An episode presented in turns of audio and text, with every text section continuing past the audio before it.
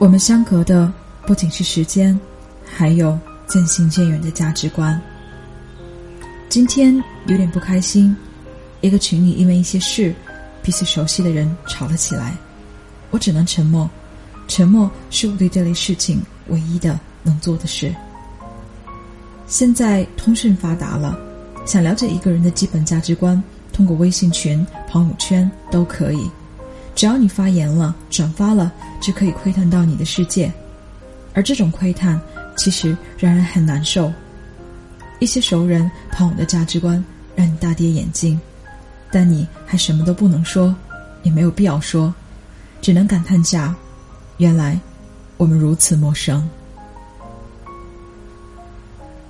有一次，我在朋友圈看到从小认识的一位朋友的言论，真把我恶心住了。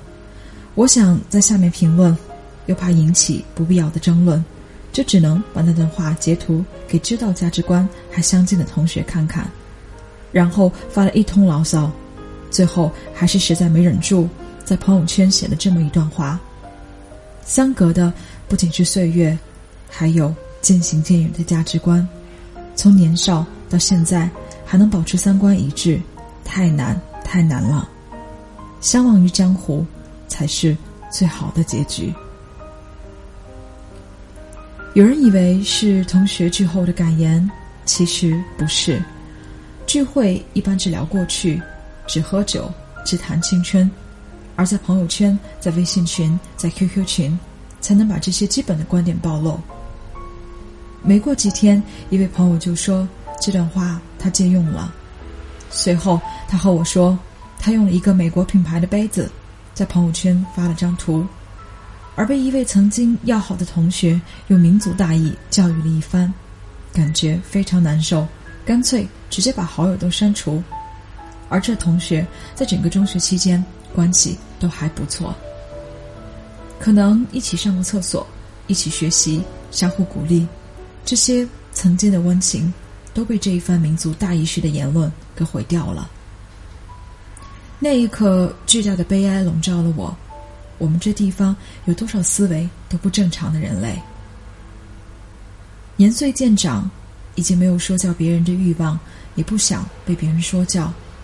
我们从一个原点出发，已经走向不同的方向。那就彼此相忘于江湖吧。这是一个巨大裂痕的社会，不是多元，而是裂痕。我们连基本的价值观都没有，怎么会有统一的共识？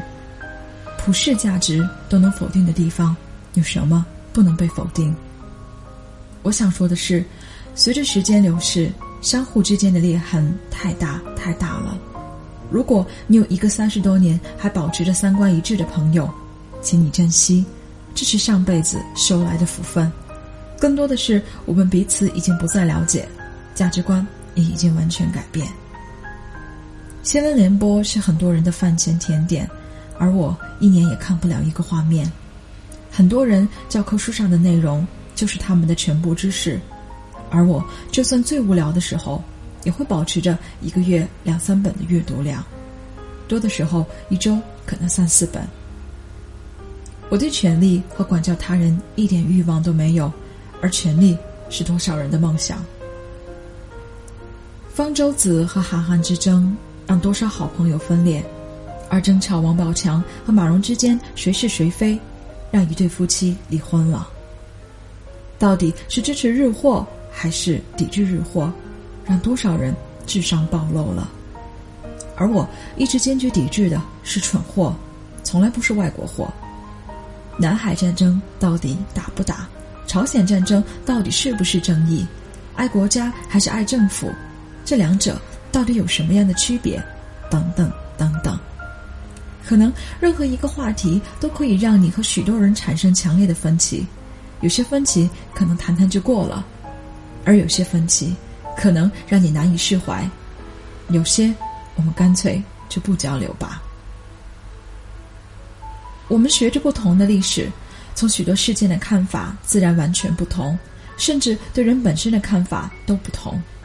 我们在分裂，这种分裂随着时间推移会越来越大。有一次在同学群里，看到某个明显是谣言的言论，我实在忍不住说了一堆个人的观点，发出去之后，虽然有人认同，但彻底把我发言的同学得罪了，然后就渐渐陌生了。从那以后，每次遇上热点话题，我几乎都沉默。越熟悉，越如此。熟悉并不代表了解，只是时间把你更早的推到我面前。我们唯一的相似点，可能就是对故乡美食的热爱，性取向可能都不同了。我们相隔的不仅是几十年的时间，还有渐行渐远的价值观。所以，感谢城市。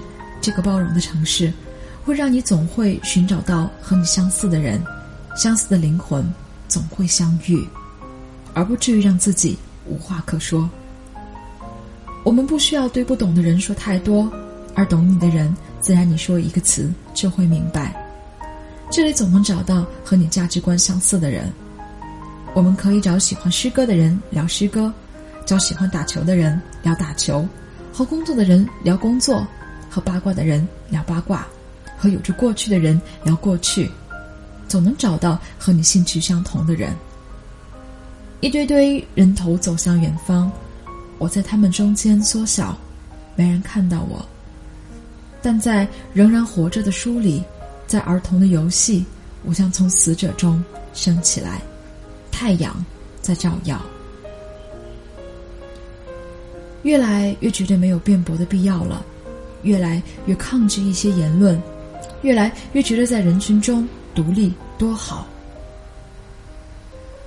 以前可能还会因为某个观点而在熟人圈里说上那么几句，而在发现完全是多余的，因为一个人成长过程已经接受了教育，而你在所说的只不过是你所受教育的一部分，他人并不一定需要你这些。时间会让我们遇见谁，而你的心决定谁将留下。十年不见，我们聊点什么？还是谈谈我们曾经的青春吧。思想就像内裤，别轻易暴露出来。只有知根知底了，我们才开始讨论深一点的话题。现在，我们就聊聊曾经，聊聊彼此熟悉的人。忠实的老友，伸出你的手。让我们握手聚一堂，再来痛饮一杯欢乐酒，为了往昔的时光。罗伯特·彭斯，往昔时光。来，我们为往昔干杯，然后别谈未来。愿你出走多年，归来还是少年。最近流行这么一句话，那是多么艰难。少年时期的那种梦想、活力，没受沾染世俗的清澈。那种蔑视日常的勇气，有多少人能够保持？我宁愿相信，无论你表达什么样的价值观，都还是真诚善良。只是眼界会局限一个人，这个勉强不了。在旧时光里，会有你美好的一面，而未来，愿你安康善良。其实，价值观只是一种调剂。并不影响一个人日常生活，不影响你你在生活里是一位好父亲、好儿子、好丈夫。就像没有阅读也可以活着，没有精神也可以在黑压压的人群中走过，在拥挤的地铁里和公交上，谁会在意你的思想？所以十年不见，我还渴望遇见你，因为可能价值观不同，但我们有着彼此的过去。